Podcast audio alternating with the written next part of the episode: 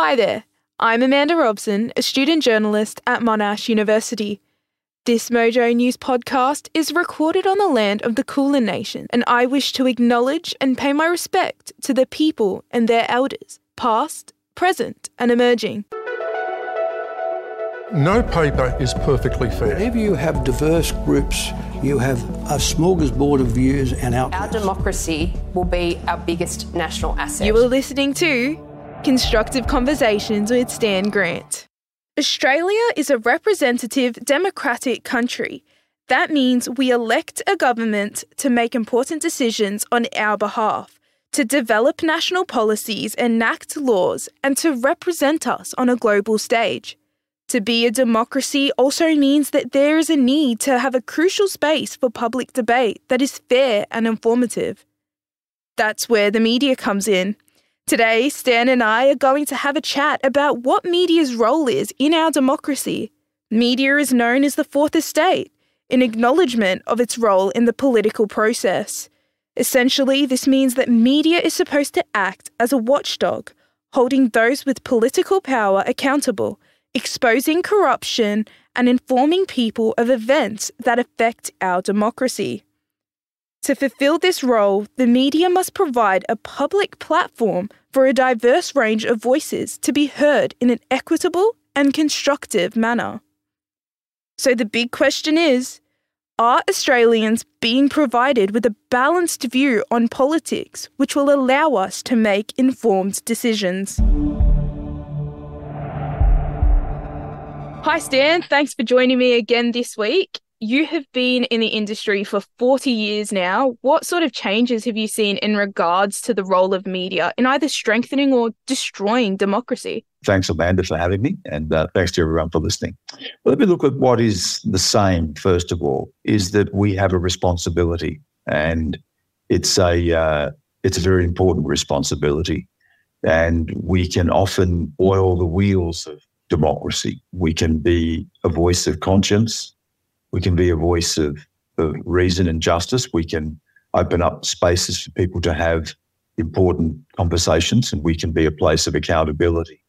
Um, storytelling is still the same, I think, regardless of whatever technological changes we've had. Storytelling and the importance of being able to see ourselves through our stories and connect to each other through our stories, I think is is absolutely vital. And it's certainly been a, a constant throughout my life as I've reported from different places, different cultures, um, different political systems, to be able to connect at a human level and tell the stories often of of human beings, what we would call ordinary people who are absolutely not ordinary, um, often living through extraordinary times, and being able to bring those stories to a wider audience in a way that reveals something about ourselves as well. And I think that's uh, that's that's a cornerstone, a, a, key component of journalism that I don't think has ever changed. What has changed, I think, is our ability to do that.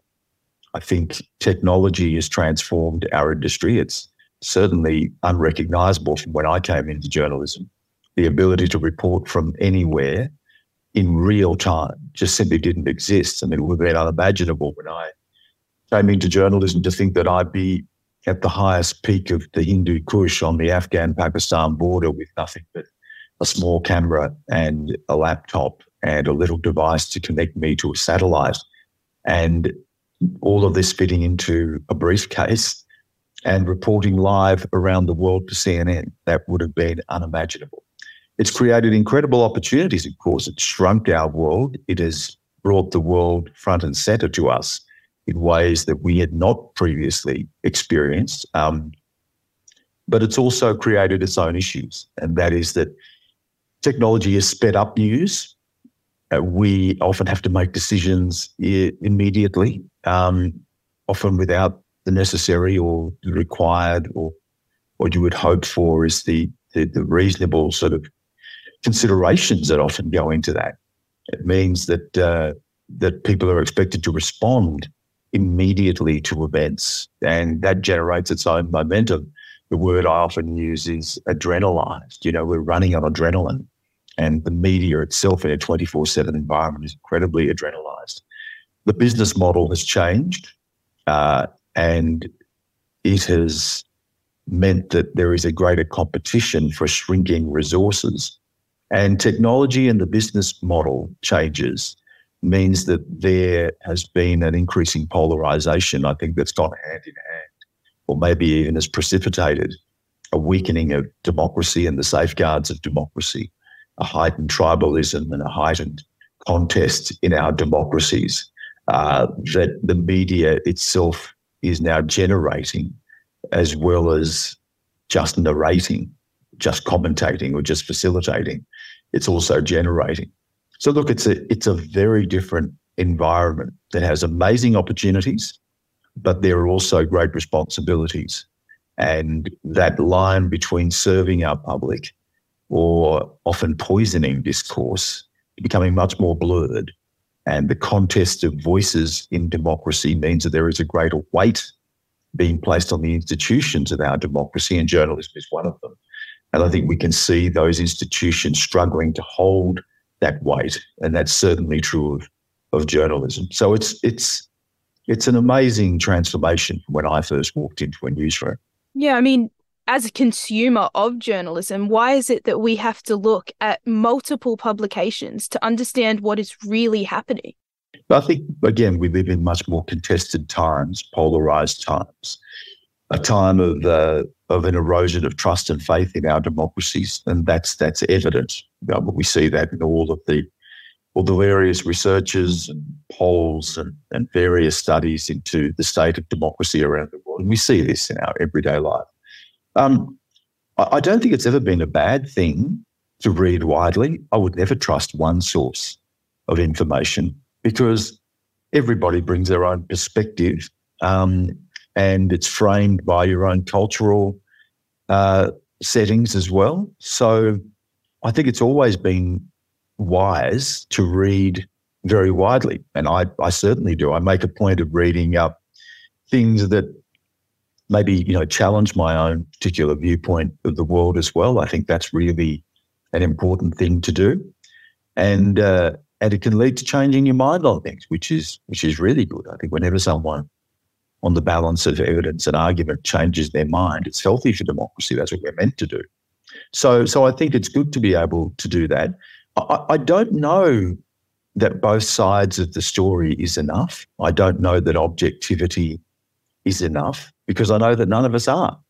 I think we all come to something with our own frame of reference. The challenge for anybody and any journalist or anyone involved in public discussion is to actually be able to see past your own biases or your own experiences, to bring those things to the discussion, but have the generosity to see someone else's point of view as well. Um, I don't think there are both sides to all stories. I think some things are absolutely totally, unequivocally wrong. It's not evil in our world. And I think part of journalism role is to actually see that. You don't platform evil, um, violence. You know, these things are, there are no objective ways of looking at that. It doesn't mean that we don't seek to understand it. I think understanding the roots and the causes of those things is vital. Platforming them, giving people equal voice, equal weight, when you are speaking from a position of unequivocal evil or wrongdoing. I think if we can, if that is where journalism ends up, we ends up in, end up in some moral relativism, where we don't know what truth is, and we certainly don't know what is moral. So I think it's it's always healthy to read widely, to challenge your own points of view, and it's always healthy to be able to see what perspective you're bringing to this so-called objectivity or balance that often journalists hide behind. With the amalgamation of, say, the Nine Network or even like mass media, how can we decipher our news if we've got such a monopoly of just big voices and large companies? It makes it it makes it difficult, and it puts the um, it puts a lot of the the onus onto the consumer of those products of that news to be able to uh, to make discerning decisions about where they go and, and what they trust. And the market has a role to play in that. And I think we're seeing that anyway. I think there is, the market indicates that there has been a collapse in support for what we see as legacy or, or quote, unquote mainstream media. Um, all readership, listenership, viewership is down. Uh, that's intensified the competition for resources. It's like people at media companies are fighting over the last drop of water uh, rather than actually looking at where there are other opportunities um, in really serving the public. The public are gravitating to different sources. Uh, authenticity matters a lot now, and people often go to sources that they believe speak to their worldview. You see the rise of the, the podcaster, the influential podcaster, and long form interviews, which are terrific. I think they're really useful. But the discernment part of this is to be able to say there is a danger too when you leave the curated space of mainstream media to be captured by the echo chamber, to only go to those things or those people that you believe represents a particular worldview that you have. And that doesn't challenge that worldview. So again, it's up to us to be able to be discerning and and discriminate between various forms of media to be able to go to that. So I think I think you know that puts a lot of it puts a lot of pressure on us as well, and we need to be active participants in that. And and I think you know from for legacy media, mainstream media as well, eventually the well is going to run dry, and we're going to have to be able to see what a 21st century media looks like in this changing technology, changing business model, contested world, uh, a world where is much smaller. We have shrunk the distance and space and time between us. Um, and, you know, put, take that into the fourth industrial revolution and the transformation of communications and artificial intelligence. And that's only going to create new pathways, new opportunities, but enormous challenges as well. So, look, it's a it's a very complicated picture. We're navigating this in in real time. The industry is having to adapt, and people are making their own decisions in a world of greater opportunity, but also heightened risk. Even now, we see that media outlets are seen as partisan does that limit the type of people likely to agree to be interviewed by specific media outlets? Do you think the interview process has become too antagonistic? It, it always has been. Um, it has the media has always been partisan. Um, it's been traditional for media outlets, um, newspapers in particular, to declare on the eve of an election who they believe the public should support in editorials. And newspapers have always had you know, opinion pages, and now in 24 7 news, um, there is an endless blizzard of, of opinion and discussion, which can be healthy. I think, you know, if, if again, if you are discerning and if you bring your an open mind to this, then we can hear a much broader range of views. One of the things of social media, which yeah, at its worst, I think, and I think overwhelmingly, actually, the argument could be for the toxicity of it. But it's also democratized some spaces. You know, I covered the Arab Spring, and the Arab Spring grew out of the democratization of political space by social media.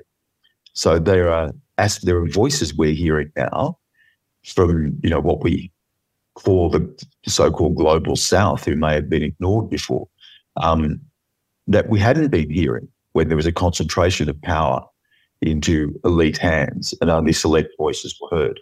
That that's part of the um, disruptive nature of technology and the changes that it has on how we communicate in public spaces and who gets to communicate.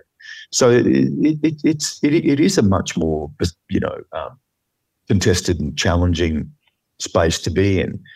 Um, it, it's it's in terms of the way we interview or bring ourselves to that, I think there is, in again, we want to look broadly at mainstream media, um, a cynicism that worries me.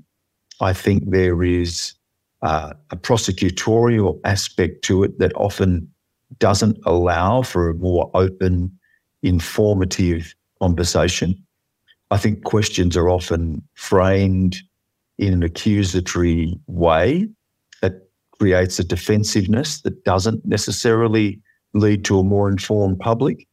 I think journalists uh, seek to score their own points, and the sort of gotcha question that gets in the way again of real information. Journalists may feel better about themselves, and but it's not necessarily helping our democracy. Um, the culture of journalism rewards a lot of that behaviour, and journalists love peer, uh, uh, you know, peer approval. Um, and again, I don't think that's entirely healthy. So I think uh, that probably explains again why people are saying, I don't want that anymore. And they're, they're increasingly turning away and they're seeking other forms of conversation. So the, the long form podcast conversation that can go on for two hours and can probe in different ways, different aspects of a person's life experience, arguments, political perspectives, is often a much more interesting, engaging, and informative way to be able to enter into that public discourse than the truncated, heightened, adrenalized, aggressive, cynical five or 10 minute interview, not even 10 minutes. We rarely do do that. But a five minute interview on a, you know, a, a primetime commercial television current affairs program or ABC program. Um, I ever knew from doing Q and A that there were limits within the the, the the, the the program itself and the design of the program and the nature of the contest and the voices to be heard that impeded what I thought should have been more informative conversations became more um, more confrontational conversations. So again, but people are looking past that and they're going elsewhere, and that's healthy. And the media needs to to look at that and ask themselves what they're doing wrong.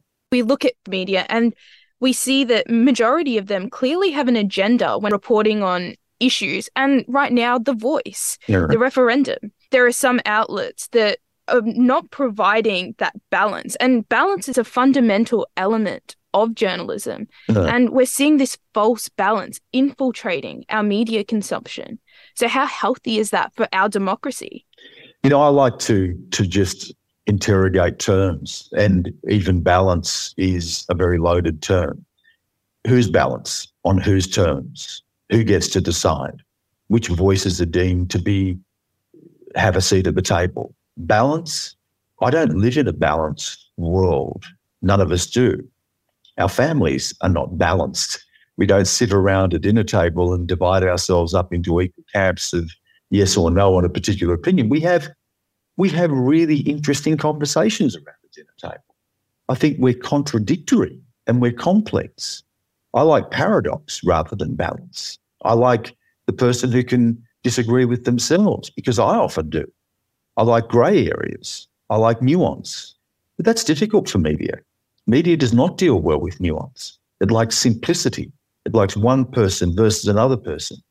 Every time, and I'll say this, every single time I have been, I have entered the media space, whether it be as a participant, um, whether it be as someone being interviewed, um, I feel reduced. I feel as if people want to reduce me and what I'm saying to a point of, of often meaninglessness. And certainly it loses a lot of context. Um, and you feel diminished by the experience. I increasingly prefer writing and my own writing, where on my terms I can probe the greyness, the, the paradox, the complexity, the nuance. I like to deliver speeches or lectures where, again, you can grapple with nuance in a way that is not reduced by media. But even when I do that, I will find that it's often then reinterpreted or reported in a way that is reductive. So I think you talk about balance. I'm more concerned about the reductive nature of media. Um, I'm more concerned about uh, the the way we are diminished by public discourse. Um, in terms of bias, well, organisations, commercial organisations in particular, um, seek to serve a market. They are businesses. Are they in news or are they in the news business? And we shouldn't overlook the business aspect. They are commercial entities. They're trying to sell you a different brand of soap suds. And they have their market, like anyone marketing a product. Um, I still think um, to be generous about this, that organisations that clearly, I think, have a particular viewpoint, whether you want to call it a bias, it may be more considered than just an instinctive bias, but may be a viewpoint, still allow space within their publications for dissenting views. Maybe not to the same extent, and certainly not balanced as you might say, but they are there. And while ever we have that dissenting voice, I think we need to hold on to that because that's really critical. You look at places like the ABC, for instance, which is a publicly funded space, which again is trying to be a space of neutrality, I suppose, for a broader conversation amongst the Australian people. Um, that is also informed by the people who work there.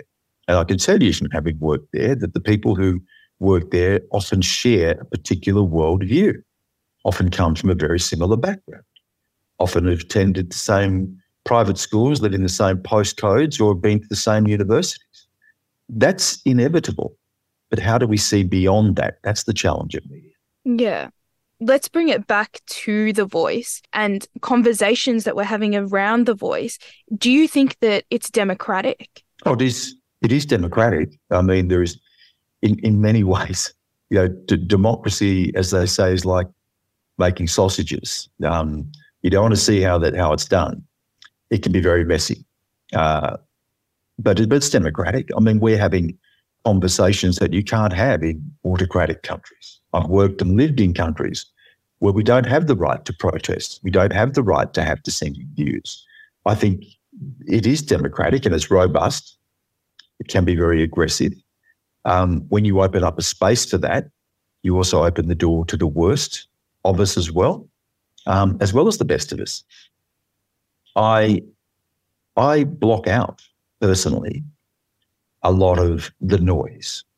I mean, for me, and we discussed this on the program last week, uh, there is a fundamental question here. If you strip away all of the the noise, the rhetoric, and the distractions, the diversions, the ugliness, there is a fundamental question.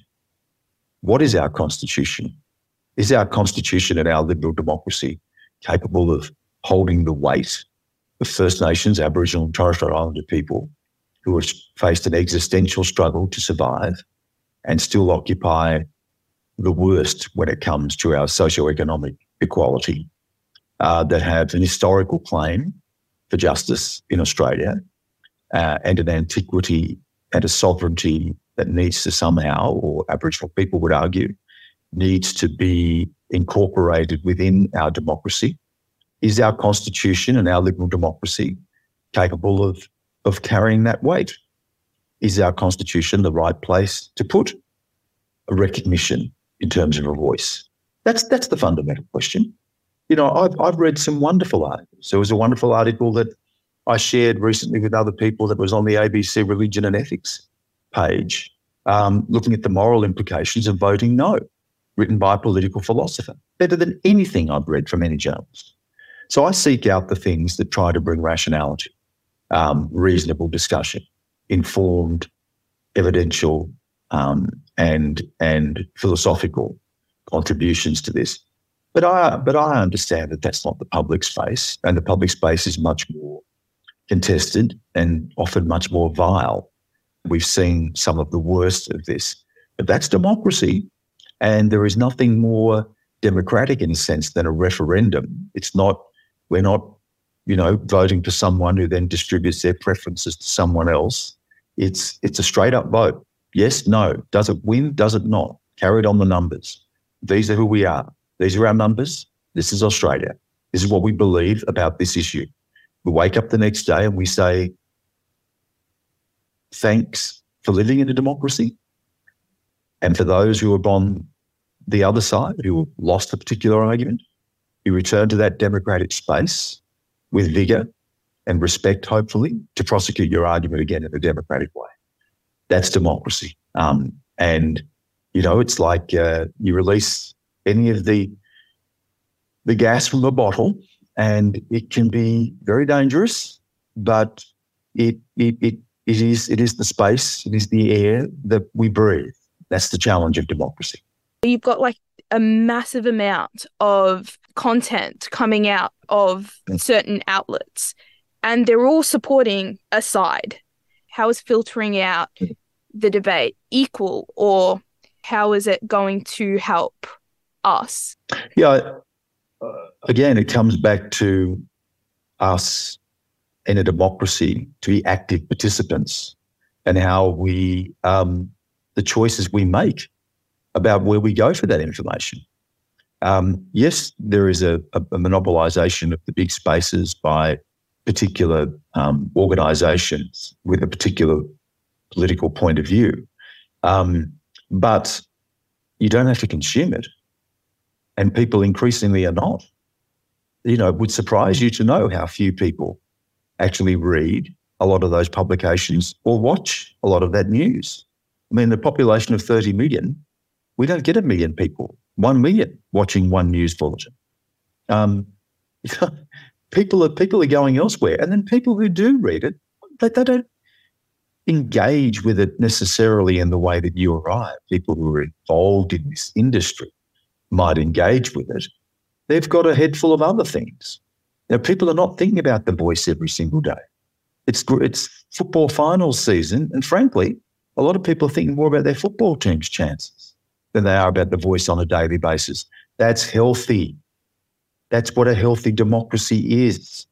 Um, but there is a big vote to be had on October 14, and there is people are, are coming to this in different ways. What does concern me is that there are still a lot of people who are saying they don't know or they're confused. And I think part of that confusion comes from the deliberate diversion and distraction of what has passed for media discussion and debate across the spectrum when it comes to this. One of the things that also disturbs me is that uh, people are far more, when you get into a, a political discussion, a political debate, people target the individual or people seek to go negative or to, uh, to try to prosecute their case by what they see as the failings of another rather than the positive arguments of their own. That's part of the contest of politics. I think people are really tired of that. Whenever I read that or see that personally, I, I turn off. I think a lot of people are. So, you know, you, you're right to raise those questions, and the big media organisations carry a lot of weight, and they certainly have a lot of impact when it comes to politics. But do they have a lot of influence when it comes to the public? Um, or are the public, you know, smart enough to read, know, move on, make their decisions? Australian democracy um, has been very robust, and we've been particularly well served by it when you look at the state of democracies around the world and many of the countries that I've reported from. I think there is a danger sometimes in looking at this and seeing it entirely as, as an environment that is failing us or is toxic. Yes, there are issues, and there is the, at the worst there is a toxicity and even a, a hatefulness that can get into our public discourse. But let's not lose sight of the fact that we are a democracy that has served us particularly well when you look around the rest of the world. And that's why some of the more alarmist comments across the board when it comes to the voice debate, I sort of look past because um, this is not going to tear apart our democracy. This is actually going to be evidence of our democracy in action. Part of a democracy is to accept there are different points of view, as long as they are not hateful, inducing violence, um, uh, criminal, um, that there are different points of view that are going to challenge your own or you're going to disagree with. And in a democracy, you may be on, for want of a better phrase, the losing side. And yet you wake up the next day, hopefully committed to the democracy and strengthening that democracy that you have just lost your argument in. So it's um, democracy's hard, and the media's place in democracy is increasingly more complex in a polarized world where information is is swapped at intense speed. So it's it's yeah, it's incredible. as a media student, going in and becoming a media practitioner, whether as a journalist or as a broadcaster or working with radio, you have a job to serve the people. You have a job to be the mouthpiece for the people. You are essentially the watchdog. As a media student, I feel uh, my role is to present facts and the actual facts because hyping out will just create fear and tension in the minds of people. So instead, we should just focus on the facts and deliver it. For me personally, I think media industry gives us a very good platform to bring to light the unrepresented minority groups. So for me, in a democracy, I think a journalist and media they hold authority to like accountability. They are exposing any corruption that occurs in the government level or in any organisational level and inform the public about those so that steps can be taken to counter them. My role is to be uncovering truths and interviewing and investigating and hunting down stories that I think people would be interested in. As a journalism student right now, we want to take the constructive approach in reporting and how can we do that for the betterment of our democracy? Yeah, look, constructive journalism, um, you know, obviously it interests me because I, you know, I've made a decision that I believed, as I said when I left Q&A, that we need to think about whether, how, if we can do it better. Um, I think the public is telling us they want us to do it better. I think people are increasingly tired of the way that we present a lot of these arguments, the cynicism, um, the lack of generosity, uh, the, the, the, the aggression, the confrontation, the conflict that often sets so much of the media paradigm when it comes to public discourse.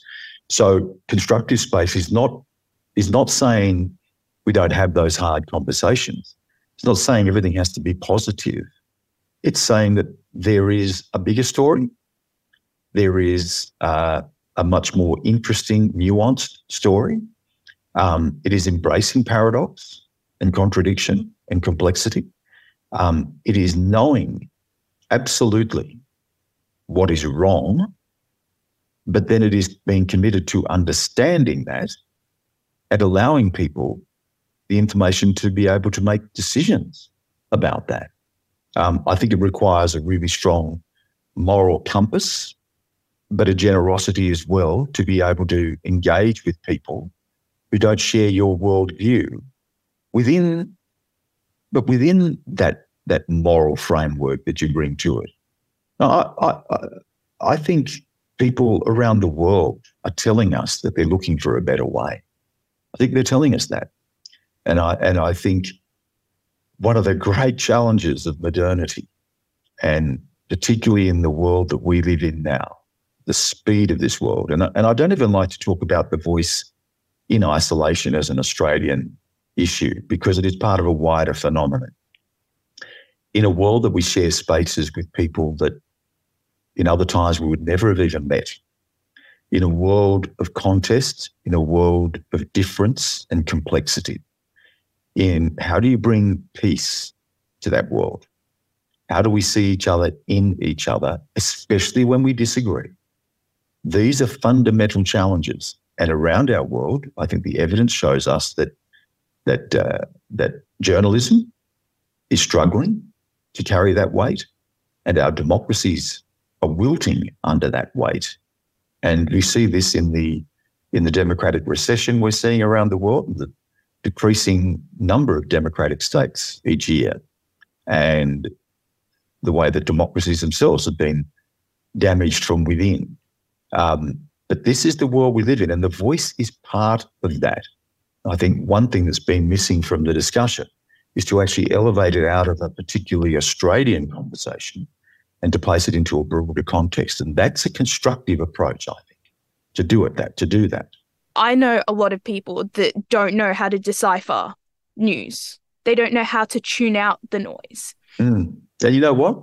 Sometimes that's right. Tune out sometimes just turn off for a while, clear your head, ask yourself, what do you, what are your, what are your values? How do you see the world? What do you believe a good and fair and just world should look like? Turn off the news for a while. Think about yourself. Get your moral compass right. Look at your own values. Look to your own families and your communities. Accept that there are people of difference and different views and different opinions. And then re enter the space with that clarity. We don't have to be engaged 24 7 just because it's on. You don't need to be reading and listening just because it is there. Again, it comes back to that discernment and having a healthy approach. It's like anything, it's like a diet. You don't gorge yourself on everything. And too much of the media is sugar based. So turn off, change your diet, quieten the noise a little. Go back to the fundamental values that you have in your own communities and re enter that space with a bit more clarity. That's what I'd say to them. That's very good advice. Thank you, Stan. Thank you, Amanda. It's always good to talk to you. I hope people have enjoyed this conversation. Once again, you know, it's hopefully constructive and not destructive. Next week, Stan and I will be discussing how news can be better used to inform rather than divide. We'll also cover how constructive journalism promotes robust community discussion as it strives to obtain the truth. Finally, as the countdown to the referendum continues, we will chat about what the media can do to ensure we, as Australian citizens, are properly informed before going to the polls. Constructive Conversations with Stan Grant was research edited and presented by me, Amanda Robson. The artwork was created by Sabrina Toe, Alicia McMillan is my executive producer, and a special thanks to Stan Grant, the Monash Media Lab, and the School of Media, Film and Journalism here at Monash.